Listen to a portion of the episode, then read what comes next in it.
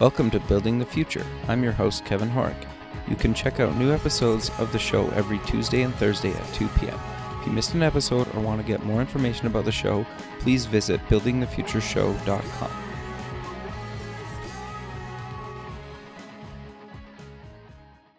Season 1 of the TV version of Building the Future is now streaming online at buildingthefutureshow.com. Welcome back to the show. Today we have Mike Lingle. He's an entrepreneur, mentor, and advisor to startups. Mike, welcome to the show. Thank you. Thanks so much. Thanks for having me on the show. I yeah. Yeah, I'm excited to have you on the show. Like, um, we we met in uh, Florida at the Startup Expo, and you know, we we hung out a bunch, and I thought, wow, this guy's done a lot of stuff. You were on a couple panels and and speaking at the conference. And I thought, well, let's let's have this guy on the show. You've you've done um, a lot of really cool things. Um, you sold the company. Um, you're kind of mentoring, but maybe kind of before we get into exactly what you're doing and your kind of past, let's get to know you a little bit better and maybe start off with where you grew up. Yeah, sure. Um, and I just want to take a second to give a shout out to the Startup Expo conference. Sure. Uh, which Bob Fitz did an amazing job of assembling some terrific people. I agree. 100% uh. And I had I had a bunch of great conversations, made a bunch of really good contacts, people I'm still uh, talking to, some of whom I'm working with, uh, and it was just a nice little conference in Fort Lauderdale, which I wasn't expecting. Sure. The one thing that Uh, I found, yeah. and I'm curious to know if you found the same thing, is I've never been to a conference where pretty much everybody was so open to network. Yeah, that's it. It really was like it wasn't a giant conference. It was Yeah. kind of small, but it was really like a pond was stocked with some terrific people, all of whom all of whom wanted to talk. Sure. Yeah, it was like almost like if you just made eye contact with somebody, like one of you was introducing yourself to somebody, right? And that's awesome. And Right. I love that. And everyone was doing something cool and was interesting to talk to. Like it wasn't just it wasn't just idle conversation. Like Totally. It was, informative and useful. And again, like I found a bunch of people who I'm still talking to and or working with. Totally. Well, and you and I are the perfect example of that, right? Right. Exactly. So, no, very cool. So uh, I will I will plan to be back at the Startup Expo in Fort Lauderdale next year. Yeah, I'm hoping I can make it down as well because, like, like we just said, it it was it was awesome, and I had a great time. Yeah, me too. Cool. So, Uh, so yeah, so- maybe we'll start off with kind of where you grew up. Yeah, sure. Um, so I did uh, most of my growing up in New Jersey. Uh, Okay. I was actually born in Venezuela because my parents met in the Peace Corps. Really interesting. Uh, but yeah, we only lived there till I was one, and I haven't been back. And it Okay. seems like not the best time to go back to Venezuela right now. sure. Uh, although my dad has a 50-year uh, reunion in Chile coming up in the fall, so I think you know maybe I might go do that. That'd be Uh, That awesome. seems like a like a once in a lifetime opportunity. Sure.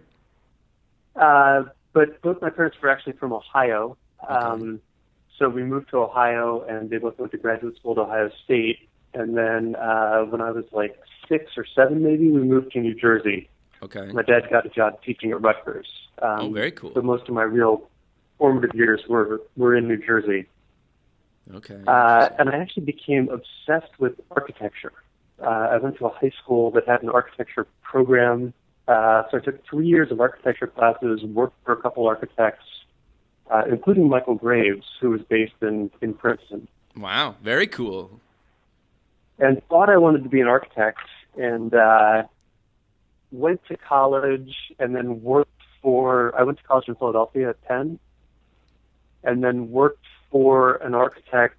Um, stuck around in Philadelphia, worked for an architect for a year, year and a half after that, and kind of fell out of love with architecture. Um, Okay. Why? unfortunately, because I wasn't getting to design anything, Okay. and I wasn't going to get to design anything for a really long time. I got you. and and I wasn't making any money. So it's sort of a bad combination of like it was going to take a really long time of not making much money in order to get to do anything cool. Sure. Uh, and I actually remember I think I asked for a raise from like ten dollars an hour to fourteen dollars an hour or something. And uh, the architect I was working for looked at me and said, for fourteen dollars an hour, he could get someone who was a licensed architect with ten years of experience.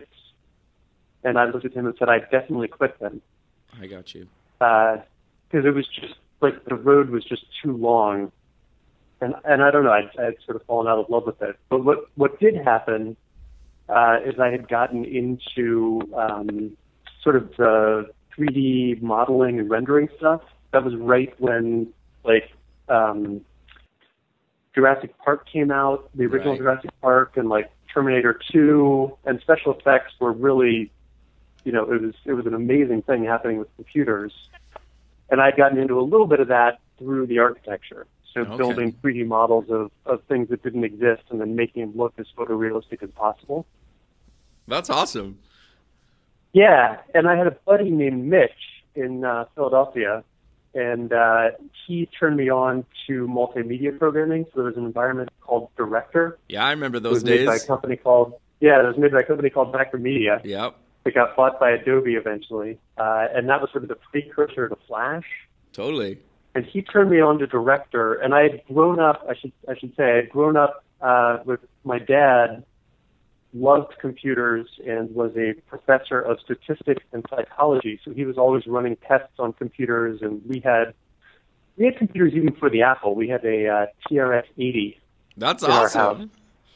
Yeah. So he, so I had grown up, you know, he had taught me how to program. I had grown up around computers. Um, yeah, I remember when I was a kid, he, he we used to go to campus at Ohio State, and he was doing the big mainframes with punch cards. Yeah, yeah, yeah, totally. Right.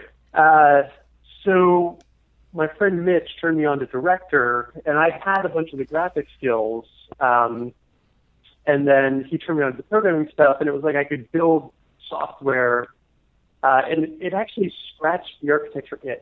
There was the software piece, which is the engineering. So you had to build a structure, you know, engineer Right. something that was going to work. And then there was a design component. You had to create an environment that people could look at and understand how to use. Sure. And I could do it right then. You know, I didn't have to get the license and do the, you know, the apprenticeship. I could just do it. And if I made something cool, people would use it. Sure. That's awesome. Yeah, and I totally got I totally got hooked on that. Um, and then Mitch and I moved to New York and uh, shared an apartment for a year and a half. Okay. Um, what made you move I to New York? job- Just out of curiosity. so so we were in Philly and we had a couple conversations where we were like, there is no there is no way we are going to make it in the software business in Philadelphia. Got you. So we either need to move to New York or to San Francisco. Got you. And so what the plan we came up with was to move to New York for a couple of years and then move to San Francisco uh, after two years in New York. Got you. And we, we took different paths in New York. He bought a Silicon Graphics workstation, Okay. and he was doing a bunch of rendering and custom programming, sort of high-end graphic stuff, and a little bit of uh, software development stuff. And he was really good. And uh, you know, he was making like graphics for the Blue Man Group and doing all kinds of cool stuff. Oh, very cool. Um, and I got a job building uh, educational multimedia software for Columbia University. oh, very So they cool. actually have Columbia has an earth science lab that's across the river from New York City, across the GW Bridge in the Palisades. okay. And they had a bunch of scientists collecting earth science data, and they wanted to bring that into the classroom to educate students. That's funny because that was one of my first jobs too. Was building like educational Really? DVDs at at the Oh, university here. Yeah, and we had to like even film sometimes like conferences, and then we use like Director and Flash to actually make the whole thing like interactive. And then there was like quizzes and That stuff. So like I that's Yep. hilarious that we basically had this similar start. Yeah, that's exactly what we were doing. So they had a grant, and uh, so they had some earth science data. So we started with seismology, earthquakes, okay, very cool. and then they had a panel of of high school teachers, so we could bounce ideas off of them, and then a bunch of student testers, so we could take stuff into classrooms and see if it was working. And my job was to kind of stitch it all together. Okay. um, and it was great because I could build, you know, I could I had all this data, but I could build this cool environment for the students to learn. Right. Uh, had a great time doing that, and then uh, got pulled into a multimedia company in New York City, Okay. uh, which was a little more fast paced. They were doing lots of different projects for um, for different uh, companies. Okay. So I worked there for like three months, and it was actually kind of a mess. Like the people working there were great, but the company was was falling apart, Okay. uh, and it was kind of blowing up. But it got me, uh, you know, really good at doing projects quickly. Okay. And uh, I actually went out on my own after about three or four months there. Okay. Um, there was a guy down the hall from that company who had a who had a space he was working out of, and he offered me a desk, and I just started freelancing, building um, basically one-off multimedia things for companies. So, and I got Okay. some pretty high pro, high-profile con, uh, clients quickly. Like I did a kiosk for the window of Pfizer's headquarters. Oh, I wow. did I did a kiosk for an IBM uh, thing for the Olympics. They had a bus going around the country Oh wow. uh, carrying the torch. So I, I had a kiosk that was in that, like an interactive thing that was in that bus. Sure. That's awesome. Uh, yeah, it was great. I was doing all kinds of like really neat stuff, and it was just quick and you know building these projects and trying to make them look as cool as possible. It was a lot of like corporate stuff, product launch stuff, presentation stuff. Uh, and in the middle of that, um, Mitch picked up and moved to San Francisco, okay. and I stayed in New York. Got you. And uh, so I spent another 20 years in New York. Um, but he had had enough of New York and moved out to San Francisco and started doing um, building gaming for the casino industry. Okay. Interesting. And then eventually, and then eventually, Mitch got into digital signage. So they actually built. Uh, he he founded a company and they raised some VC money that did the big uh, Fresh Direct sign, the one that you see from Yeah, the yeah. highway coming into New York. Yeah, his technology powered that sign. Very cool. Um, so he went he went off and did that, and then uh, and then um, I stayed in New York and I was doing these uh, sort of business one-off things, and then in I think like '95 I got hired by the Discovery Channel. Uh, through a design firm called Marcolina Design. They actually got the contract and hired me to do the, the programming to build a sales tool for the Discovery Channel. okay. Interesting. So, so Discovery had um, when you turn on the Discovery Channel, you see ads, right? yep. So Discovery has a, a sales force that sells those ads to the advertisers. And what Discovery wanted was they wanted something, a presentation system that looked like television but was editable like PowerPoint Got you. And they wanted to be able to build a giant library of all the different programs that were running on the network, and then all the different demographic information about who was watching the programs. Okay. And so when they went to an advertiser, like if they were going to Procter and Gamble who wanted to sell Tide, they would pull all the soccer mom, relevant soccer mom info. Versus if they were going to Ford who wanted to sell Mustangs, they would pull entirely different info that would appeal to, you know, men or young men or whatever it was. Got you. So it's it's kind of a giant library of content, but it needs to be sliced and diced quickly by a salesperson walking into a meeting. And then they wanted marketing. So if you think about the way Discovery is set up, they have salespeople out selling these ads, but there's a marketing team supporting the salespeople. Sure. And they wanted marketing to have the ability to retroactively update the sales presentations. Oh, interesting. That makes a lot of sense. Right. So as numbers change, demographics change, ratings change, programs are new programs are created, programs are taken off the air. There's sort of a living, breathing library of content. And one of the big problems with PowerPoint at that time, and actually still, Yeah, is if I'm a sales guy, I'm creating, you know, I'm spinning off presentations every time I go to a meeting, but those presentations are cut off from reality. hmm So, so marketing wanted the ability to to go in retroactively and update that stuff, so the presentations would remain live and current and accurate. Right. Okay. So, So, we no, go ahead. go Sorry. ahead. No, go ahead. Uh, uh, so we built a couple versions of that for Discovery, Okay. uh, and it really went well internally. And uh, actually, the guy who um, who spearheaded that project inside Discovery was a young executive who ended up getting promoted, and uh, it was just like you know, it just went really well inside Discovery. Um, and I looked at that, and I was like, this is a product Sure. uh, that I can sell to other people.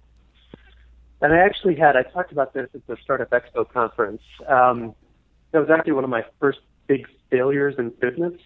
Okay. Uh, I had a business partner I was working with who um, who helped put the proposal together and helped us sell this into Discovery, and then just disappeared. So, like, I actually executed the project for Discovery, Got you. and then once once the project was successful, uh, the guy we had been working with, the executive in Discovery, got promoted, and they brought in some new guy. Oh. And I didn't really have a strong relationship with the new guy. Um, you know, and it's a it's a lesson as an executive and as a salesperson. Like you have to keep those relationships alive, even when the people you're working with are moving around inside the organization. Sure. And then my business partner came back and freaked out and decided he hated the new guy and wrote this letter to his boss, the new guy's boss, about why the new guy wasn't a good choice. And the boss printed out the letter and left it on the printer so the Oh, dude no. found it. And it was like a mess. So they brought in another vendor and like pushed us out of discovery and it was it was bad, right? It's one of those moments in business where you're like, Holy crap, this was amazing and now it's terrible. Sure. Wow. That's interesting. Yeah. So good, good teaching moment, right? Sure. Um, but it it also taught me that I couldn't have all my eggs in one basket, and I needed to have you know lots of different customers if I was really going to have a product uh, a product company. Sure. And so so what happened was I went and started selling that into uh, other television networks. And actually, I went and got a new business partner. I, I fired the the one guy. I divorced the one guy Sure. and got a new guy who was a really good graphic designer. Okay. And it's sort of a hybrid product design business Got you. because a lot of these companies needed help because they needed content for their presentations. Right. And so part of what we were selling was this functionality, but part of what we were selling was your presentations are going to look like television, so someone needed to create that. And sometimes the company could do it themselves, but sometimes we needed to provide the design. Right. So I went and found an amazing designer um, named Alon Cole. And he and I were partners for a few years, and uh, we just went and sold into everyone, you know, every other television network we could sell into. Uh, and I remember, you know, it was funny, we were kids. I think I was, I think I started my first company when I was 25. And, uh, you know, we were like 27 maybe. Okay. So how did you go Uh, and I about remember how did you go about reaching out to these other big kind of television networks? You know, it's it's the same as reaching out to anyone else. Um, You just gotta you just gotta try. Okay. Uh, it, it's easier now because we have LinkedIn. Sure. So, you know, my process now is I, I build my LinkedIn network as big as I can. Sure. So that lets me see into a lot of companies. I'm the same way. And then uh, if I want to get into a company, I can look up in that company and see who I know. Sure. I can target particular job titles, and then I can usually figure out their email address. Um, There's a site called mailtester.com that Yep. lets you construct an email address and then test it. So usually I can either get an intro or I can just figure out the email address and, and email the person directly. Got you. And if I'm offering something of value, I can, you know, I can often get a conversation started. Um, I may have to reach out to multiple people in the company, but I can usually get someone to at least listen to me and say yes or no. I, think that's really good advice, though, right? Yeah. Okay. And, and I, you know, I learned early on not to be intimidated by the size of the company, uh, and I think that is important advice. Yeah, that's really good it- advice. It's just as easy to reach out to someone in a company as it is to reach out to anyone else. You just have to be offering value. Makes right? sense. So if I'm showing up and saying, here's something that's working with Discovery that we built and we want to do the same thing for you, can we talk about it? I can at least usually get a, a conversation or at least a yes or a no. Sure. And they'll give you 20 minutes or a half hour or whatever, right? To at least Yeah. explore that. Especially when you're telling Right. them their competition's using this. Yeah, exactly. That that definitely draws some attention. Uh, and I can still usually get people to talk to me if I ask for advice. Ah, you know, yeah, that's fair. sort of the non-threatening way to say, look, I'm trying to break into this industry. Can I have 15 minutes of your time? Can you give me the, the lay of the land? Ah, I can often get good. someone to talk to me that way too. That's good advice. And the trick is to keep it short and interesting. Fair. Uh, you know, I'm sending three sentence emails and trying to make them as punchy as possible. I'm not sending paragraphs of, you know, not making people read a lot or feel like they have to do a lot. No, that that's really good advice. I find that like, and I'm curious to know yourself. Like, if I get an email, whether it's on LinkedIn or just in my inbox, and if it's paragraphs long, I maybe read the first sentence or two, and if I'm not interested, I Yeah. just mark it as done. And it's like people are busy, right? And it, they're not trying Yeah. to be mean or like a jerk about it. It's just they don't have time to spend 20 minutes reading your paragraph long Nope. thing, right? It's just that's the reality. Right. And I definitely don't want to get on the phone with someone who who is a really long waiter because I just assume it's going to be a really long conversation. Oh, interesting. I never thought of it like that, but yeah, that that actually does make a lot of sense. And actually, I noticed it in the business community and in the investor community. Like when you're emailing really successful investors, Yeah. you know, they're emailing back one sentence or two sentences. Okay, that's good advice. Um, business people, you know, you get a few more sentences, but not many more. Hmm. Okay, no, that, no, that makes a lot of sense.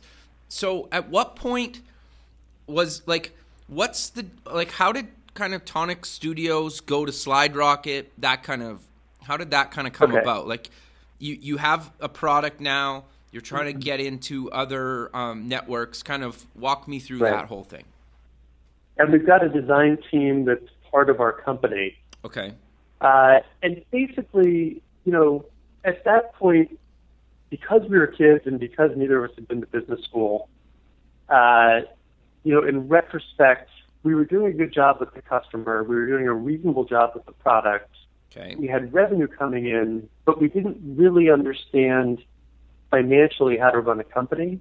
Got you. So we were basically borrowing from future revenues to pay current employees, and we had no cash buffer. So we were always, you know, just barely making payroll every month, which was fine as long as we were growing.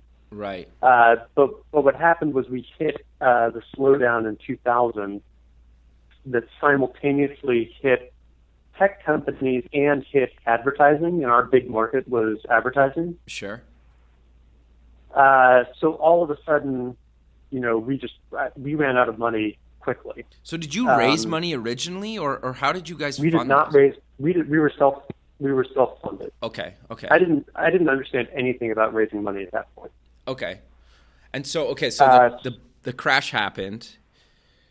Right. And what I was trying to do was go to customers and get them to, you know, pay more, uh, essentially to finance technology, you know, our technology development. And what I discovered was big companies don't want to do that for the most part.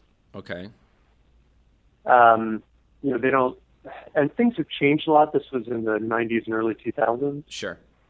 So, you know, now it's a little bit easier to get a company to agree to that, but it's still, they're not in the business of taking risks on technology development. They're in the business of optimizing for revenue and uh, savings, cost savings. Right. So it's more like they want you to come to them with a finished solution. Got you. Which is actually really good Um, advice, right? And it, like even Oh, yeah. now. Yep. Yeah. Uh, and one of the nice things about what we were doing with sales presentations was even in a downturn, you could make the argument that we were helping sales. Sure. Uh, and even in a downturn, sales had budget because revenue was always important. Right. Yeah. Fair Um, enough. Right.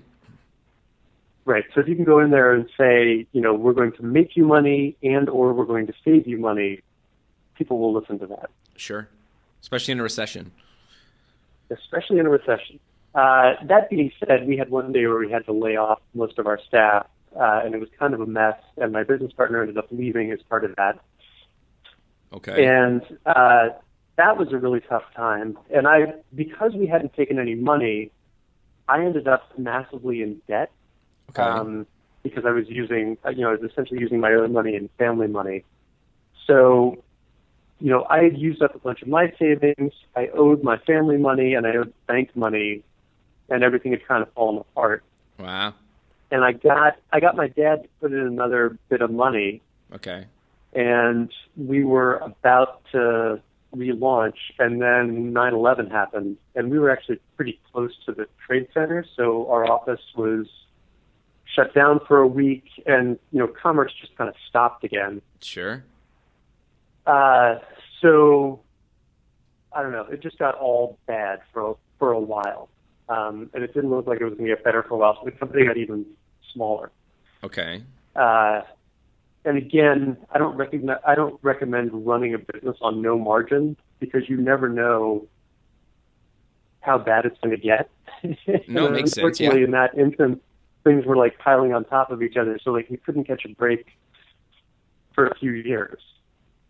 Sure. well, but Um, I think that's also really good advice, right? Because you basically stuck it out and you were at it for a number of years. Oh yeah, it it took me 15 years Yeah. to get this idea working the way I wanted to, and even then, you know, I'll get to this in a second. It didn't Sure. end the way I had envisioned. Sure. Um, Okay. But- but so yeah, you recovered from 15 9/11 get this right. basically. Or- right, which took a which took a while, and I and I started being more flexible with the design because we still sometimes had to solve the design problem, but we we got the product to a point where people could use it themselves, and it was it was pretty straightforward, Got you. and we could train them, and they could build their own content. I did have uh, one designer in the company who did a bunch of our marketing stuff, but could also do customer stuff. Okay. Um, and sometimes what we do is set the customer up with, with templates. We couldn't really have um, canned templates because we were working with giant companies, Right. so they wanted you know they wanted their own branding. Yeah, which makes But we could build them customized templates that they could then use to generate content I got you. Based on their then- branding guidelines. based on their branding guidelines. Got you. And then we also started partnering with uh, third-party design firms. So we had kind of a, a group of people who were vetted and knew our software that we could bring to the table. Okay. And some some of them would would bring customers to us. So we built Okay. out a channel essentially through third-party design firms. Interesting. That's actually really good advice, right? Like partner with people to bring you more clients. Yeah, and it sort of works. Okay. Um, you know, every once in a while you find someone who gets really excited about it and does a bunch of work and, Sure. and really brings you some value. But you really have to talk to a lot of people. Like most companies aren't that good at selling someone else's product, That's also good advice. Nor- nor will they fight for someone else's product if it's going to affect their ability to sell. oh, interesting. Right? Yeah. Like if I if I can close the deal without you, and bringing you in makes it so that I might not be able to close the deal, I'm not going to talk about you anymore. Fair enough. so people wouldn't really fight for us. Um, but every once in a while, we find a partner who is really good and who would deliver who would deliver value. Okay. And we had a sort of a broader group of people who we could bring content to or clients to, and that mostly worked. Every once in a while, they would mess up, and that would affect our relationship with the customer. So, you know, there's Sure. you just got to be you just got to be careful. Like anything else in business, you got to work with people you can trust, Got you. and it just it takes a little while to build that trust. Sure. Okay. Uh, no. But we Go ahead. we brought it back, you know. So we brought it back, and we were um, we were selling, and the company was like super lean because we had outsourced.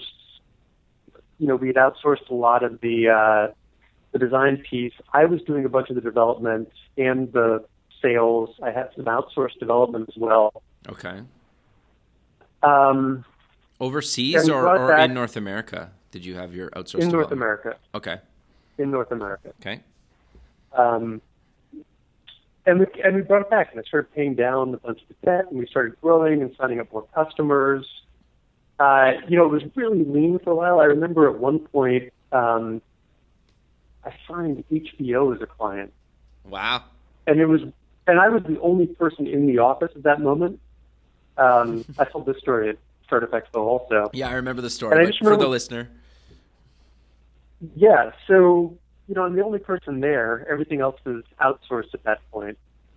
And uh, I sold this giant contract to HBO to like support their sales team. You know, they're out selling with this thing, so it's pretty vital to HBO. Sure. And like, you know, I was making it work with this small team. And I just remember like standing up at the office and being like, "This is awesome," and there was no one really to to hear, but it was working. You know, like we were able to sign customers like that, um, and I was able to do it with this outsourced team. And the whole thing was sort of coming back to life. The problem was the debt overhang was big enough that like we were paying down the debt, but I didn't have the money I needed to really move the business forward and move the technology forward. Got you. And uh, so at that moment, um, I got back in contact with Mitch, the guy who I'd moved to New York with. Right. And his digital signs thing uh, had kind of blown up. They'd done a Series E of venture, so he was still involved, but basically had no equity left in the company. Got you. Uh, and was looking for the next thing. And they, I, I think it was actually an acquisition.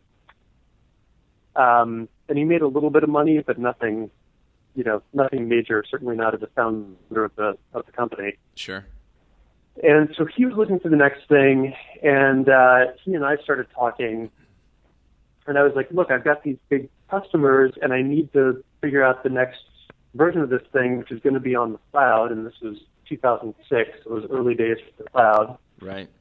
And Mitch had been doing a bunch of development with Flash and with Flex, which was the Yep. Flash development environment that had come out. And he was like, "Look, we can we can build this thing in Flex." And I said, "Great, let's uh, let's partner up and do this." Interesting. So we spent a few years um, building this thing out, and uh, ended up with a pretty amazing product called SlideRocket. Right. And the original the original vision was to bring you know I had all these enterprise customers, and the original vision was to bring those enterprise customers over onto the SlideRocket platform. Got you. So I went around and talked to HBO and Sony and NBC and all these people I was working with, and they all sounded really excited about this about this new idea. Okay. And Mitch was an amazing programmer, uh, and he put a lot of hours into building the software. And in 2009, I guess, Yep. uh, we started going around to to venture capital firms and got a firm called Hummer Winblad to put a couple million bucks into the into the company. And we had a working uh, prototype at that point, and I had these customers who, you know, the Hummer Winblad got on the phone with, and HBO said, "Yep, we'll come over when this thing's working." Okay. Interesting. So, you know, we had we had a working product and we had customer validation. And I think those are the, the things that really made them invest. I think also Mitch had done such you know, Mitch was such a rock star with software that they part of the investment was also like they were just impressed with him and with SlideRocket and felt like, okay, you know, there's all the all the pieces we need here. Sure. And uh, so we got the money, started building the company in San Francisco. I was in New York. Um, Mitch lived, still lives in San Francisco. I still lived in New York. You know, I was um, making, keeping the existing customers happy using the, the platform that I had. And then we started hiring in San Francisco, building out the platform, started to, to bring customers on. Um, I started bringing customers in for the bigger customers into the beta. Uh, we got written up in TechCrunch. We had, you know, all kinds of interest. Um, we were getting like, you know, hundreds of signups a day, Oh, which wow. was great for me as a salesperson because some of those were like corporate customers. So I had all kinds of warm leads coming in the door. Sure. That's awesome. We also had a ton of individuals and um, a lot of schools, like a lot of educational institutions, because it was great for the classroom. Right. Um, and so it was like super exciting times. And uh, the only problem was that Mitch and I were fighting like cats and dogs. Oh, that sucks. Um, yeah, uh, and it ended up. I think part of the stress was, you know, my vision was really around enterprise, and I think his vision ended up being more around um, individuals and education. Okay. And I think, you know, I see this now. I think there's there's two ways to to grow a company. There's revenue, and then there's user growth. Right. Um, and if you're lucky, you can do both of them together. Sure. And a lot of times, you'll see a company focus on one or the other. Okay. Uh, so Facebook is kind of the poster boy of user growth over revenue. Um, but I tend to think more in terms of revenue. So for me, I want a working company that can survive on its own, Sure. especially after watching my company blow up and being in debt. Yep, that's fair. Uh, but it's totally valid to go after user growth and not worry about revenue as much, as long as you have enough user growth that it's interesting to investors because you're going to, you know, you need you need cash from somewhere, sure. right? Uh, and I think that was really kind of the stress in the company. Like I was thinking enterprise, Mitch wanted to go after user growth.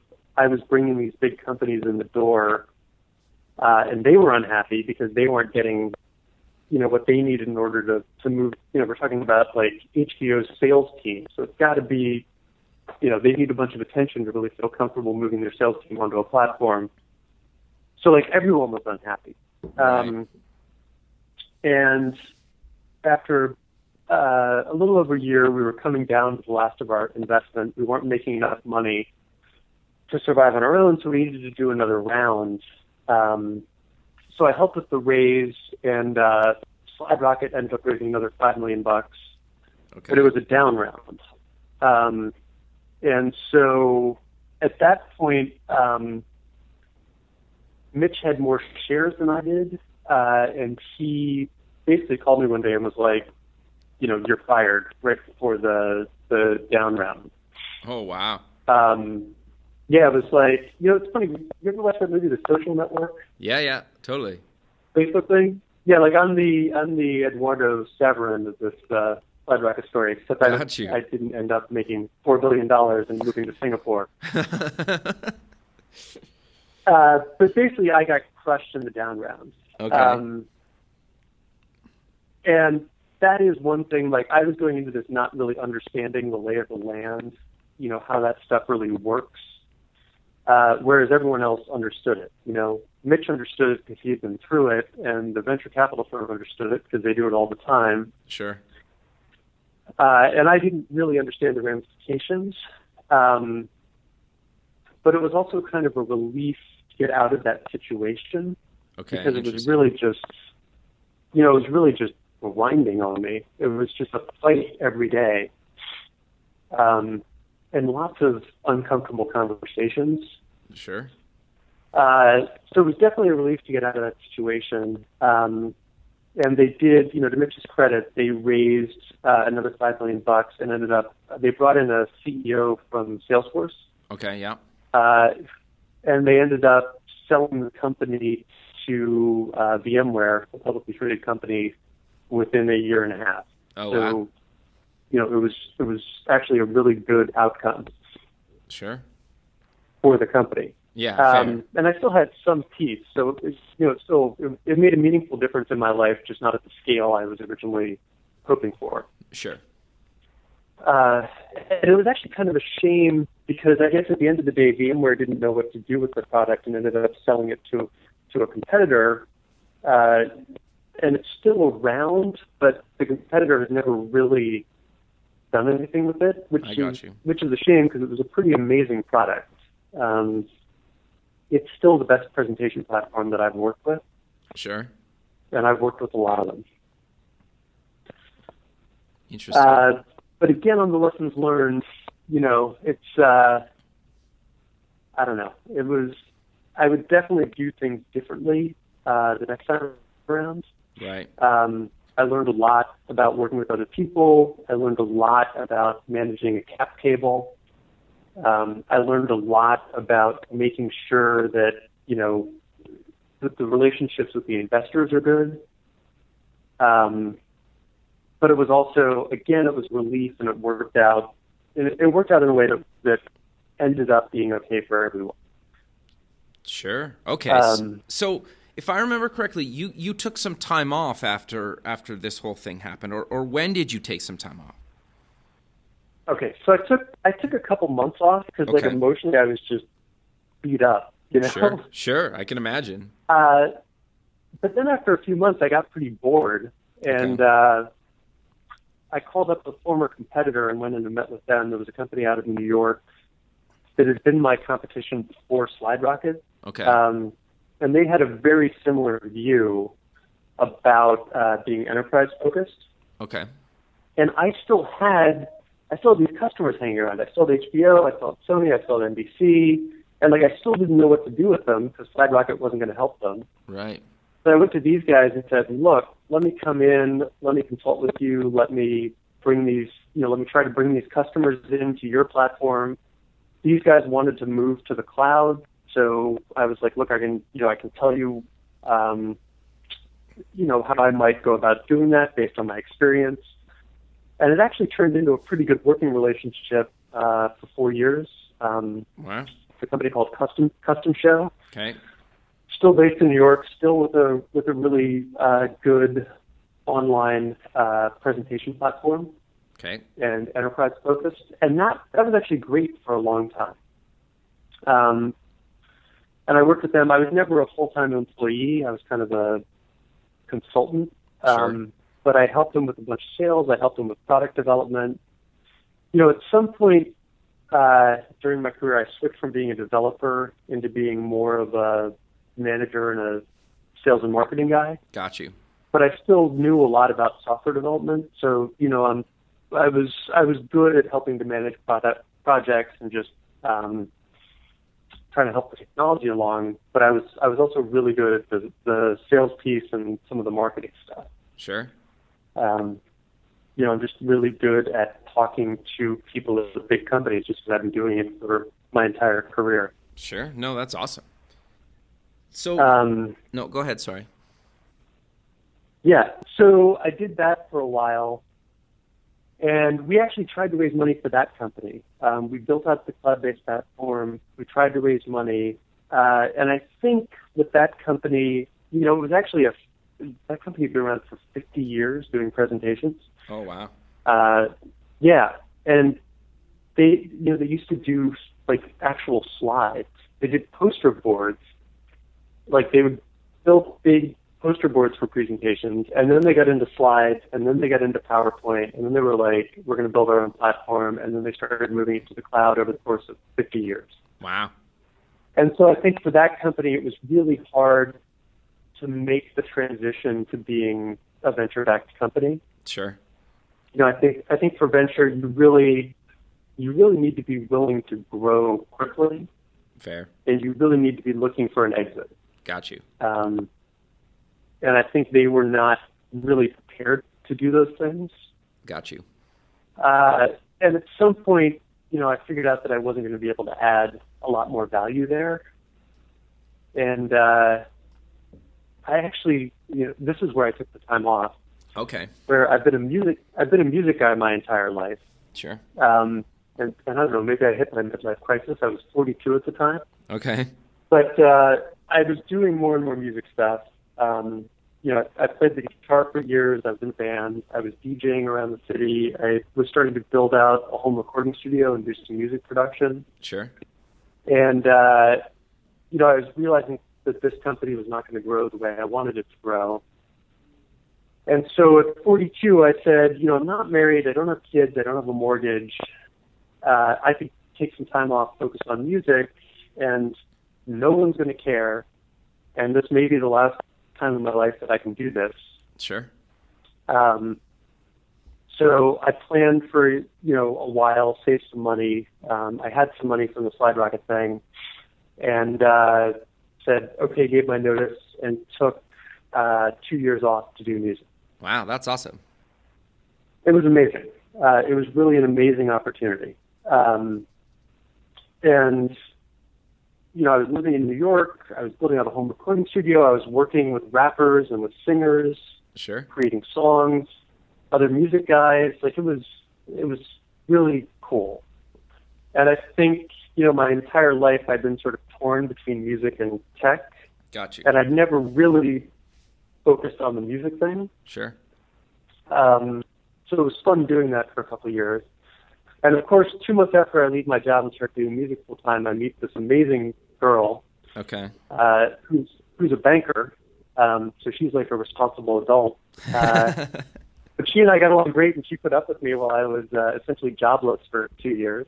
sure. And we started dating. Okay. And after a year, she got this opportunity to come down to Miami for her job. okay. Interesting. And uh, neither of us had ever thought about moving to Miami, but we came down and checked it out, and we were both like, "This actually seems kind of cool." Have you ever, either of you I ever been- been to Miami before before this? Yeah, we had both Okay, done a okay. little bit of hanging out in Miami, but Okay. really only in South Beach, like never in the city of Miami. Got you. Okay. So part of what we did, we came down twice and just drove around and hung out and just kind of tried to get the lay of the land, and we both really liked the feel of it. Sure. And I think after 20 years in New York, like I was ready to make a switch, Got you. and uh, so came down here. It turns out we love it. Uh, was here for about eight months, and then went to a tech conference here called Emerge Okay. Yeah. um, that happens here on South Beach, uh, right down the street from where I live. And it was actually way more crowded and way more interesting than I thought it would be. I'd been hadn't really connected with the tech scene in Miami. I was trying to do the music thing, Right. But actually really got excited about the tech scene. Like there was a lot going on in the startup world, and I had been doing a little bit of consulting. Um, so I'd been working with a successful Kickstarter company called Kittyo that makes this uh, cat device that you Sure. can walk, interact with your cat from your iPhone while you're not there. You can feed your cat. There's a laser pointer you can run around. It's, it's cool. That's awesome. And so I was help, yeah, it was great. I was helping them. I'd help them with their pitch deck and their financial model and talking to investors. Um, and so when I went to the Emerge conference, I ended up meeting a recruiter there. And I said, you know, I'm looking to consult with companies. I'm not looking for a full-time gig. And she said, well, we only do full-time gigs. But then sure enough, a couple weeks later called me up and said, look, I might have a consulting gig for you. So I got hooked up with a startup uh, up in Aventura with a founder who wanted to help people connect with their passions and was trying to build a, uh software platform social network around that. Okay. And so that got me started in Miami, um, consulting in Miami, working with startups. And again, it was around sort of product development, customer validation, um, financing, fundraising. And I just started to connect with the tech scene down here, um, started going around to events, trying to meet as many people as possible. And Miami's great. Like, it's so easy to talk to people down here and meet people, and there's a ton of cool people doing great stuff. Uh, and so for the past year, I've just sort of built on on that, um, which you know now I've been consulting with a few different startups down here, and then I started mentoring in Venture Hive. So I met um, Susan Amat, who who runs Venture Hive, uh, right before she had a class of uh, cohort of ten companies coming into to the accelerator there, Sure. and uh, she was like, "Do you want to do you want to mentor these ten startups for twelve weeks?" And I said, "Yes." Um, That's awesome. So I started splitting my time between the consulting and the mentoring, and it's just it's just been great. Like I love meeting entrepreneurs. I love talking to different people. I love having a window into all these different companies. Like I learn a lot, but I also have a ton of experience that I've been through a lot Sure. and I've seen a lot. So, you know, I can help with operations, I can help with fundraising, I can help with strategy, I can help with sales, I can help with marketing because I've done all that stuff. Sure. Um, and it's been a really nice blend between the teaching and the consulting. Like I like that.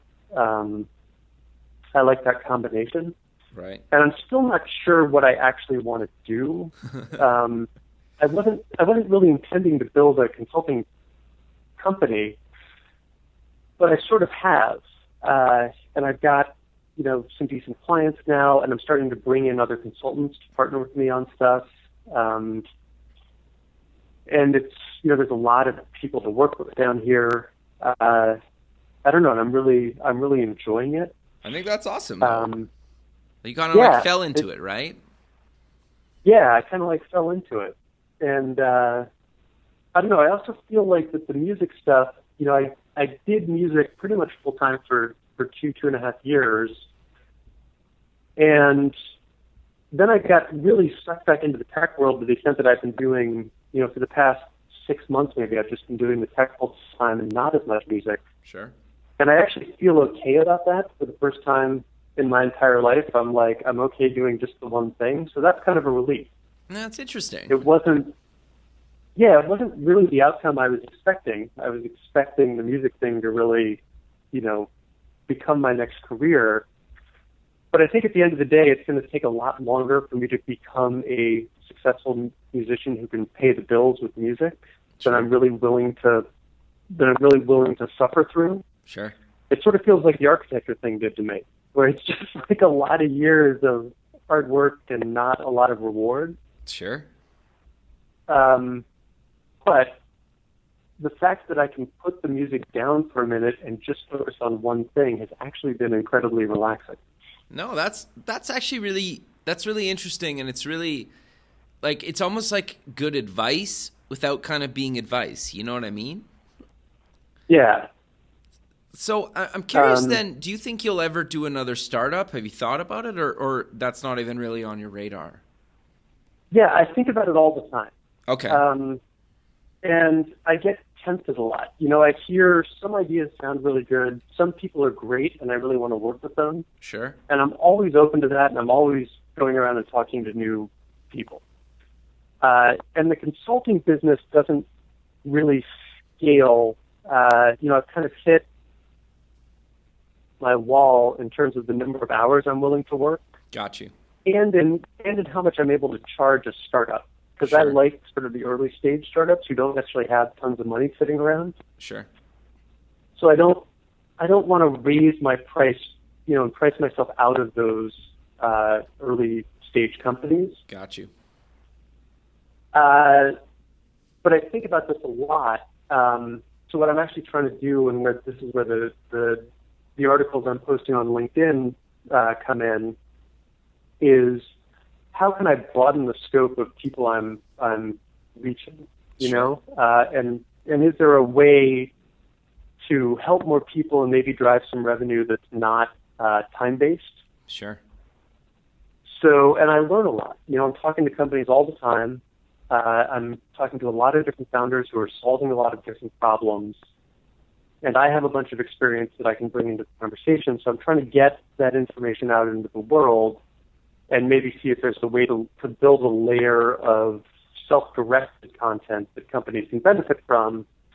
Um, that again isn't my consulting time. You know, some of it free, some of it maybe paid. I haven't really figured that out yet Sure. uh, and then add my consulting time as a layer on top of that. Got you. No, that, Um, that makes a lot of sense.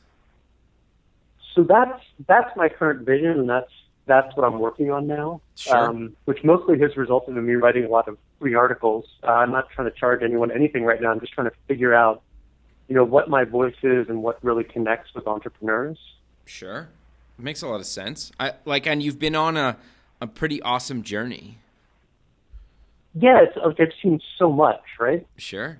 no, it's awesome. I I- like that's that's really why I wanted um, you know, to have you on the show is because you know, I, I kind of wanted you to basically tell your your entire journey. And you know, I was hoping we could maybe dive in a little bit more into kind of what you're doing currently and you know your articles and whatnot. And I think um, we're we're kind of coming to the end of the show but I- but I think it would be awesome to maybe have you on again um, in the future, and we kind of dive a little bit deeper into, you know, kind of what you're talking about, give more advice and and whatnot. Almost do like a part two of this because I, I think there's so much more that we could cover, and there's so much more value that you could really add to the listener, right? Yeah, uh, I, I would love that. That would be great. Sure. So and that's sort of what I'm trying to get at with the with the articles I'm posting is get into that like practical day to day, you know, what can you actually do to help grow your business better or more quickly or smarter. Sure. No, that makes a lot of sense. But but Mike, we are kind of running out of time, so maybe let's close the show with mentioning Great. where where people can find um, yourself online, um, any where people can get more information about uh, Venture Hive and um, your consulting uh, company Tonic Studios, and where they can check out the articles that you're writing. Yeah, no problem. Um, so my name is Mike Lingle. It's L I N G L E, like single with an L. And I'll post these in Uh, the and show you can go notes. to- Okay. So the URL for that is just mikelingle.com. Perfect. uh, and that that connects you to you can find all the articles from there. I'm on LinkedIn, so I'm easy to find on LinkedIn as well. Uh, you, know, you can just look for Mike Lingle SlideRocket or Venture Hive. Okay. Um, Venture Hive is at venturehive.com, so you can find them there, and they're a terrific Miami um, accelerator and incubator. So companies are in that space, working out of that space, they have a terrific education and mentoring program. okay. Uh, so I'm easy to find. They're easy to find. I'm in Miami. It's it's fun to meet up in person here. Um, and uh, I'm actually getting married next week, so I'll be out of pocket for a few weeks. But starting sort of the beginning of July, I'm back and ready for action. Sure. No, no, that's awesome, Mike. Well, I really appreciate you uh, taking the time out of your busy day to be on the show. Um, I really do think that we should put together a second episode where we kind of dive a little bit deeper into advice and kind of some of the stuff you cover in your articles because I think it'd be really valuable to you know the listener and the and and whatnot. And I would love to have you back on the show. Great. Thanks so much, Kevin. I really appreciate the opportunity to be here and uh, look forward to talking further. Perfect, man. Well, uh, have fun uh, on with the wedding and the honeymoon, and I look forward to uh, connecting with you uh, once you're back and kind of back to uh, reality, I guess. Right? it's going to be an amazing few weeks, and then I'll be back at my desk Well, sure, sure. Sounds good, man. All right. Well, uh, with a ring on my finger. yeah, that's awesome, man. Uh, congrats again, and uh, we'll right. talk soon. Thanks so much. Okay. Talk to you soon. Okay, bye. Bye. Thanks for listening. The music for the show is done by Electric Mantra. You can check them out at electricmantra.com and keep building the future.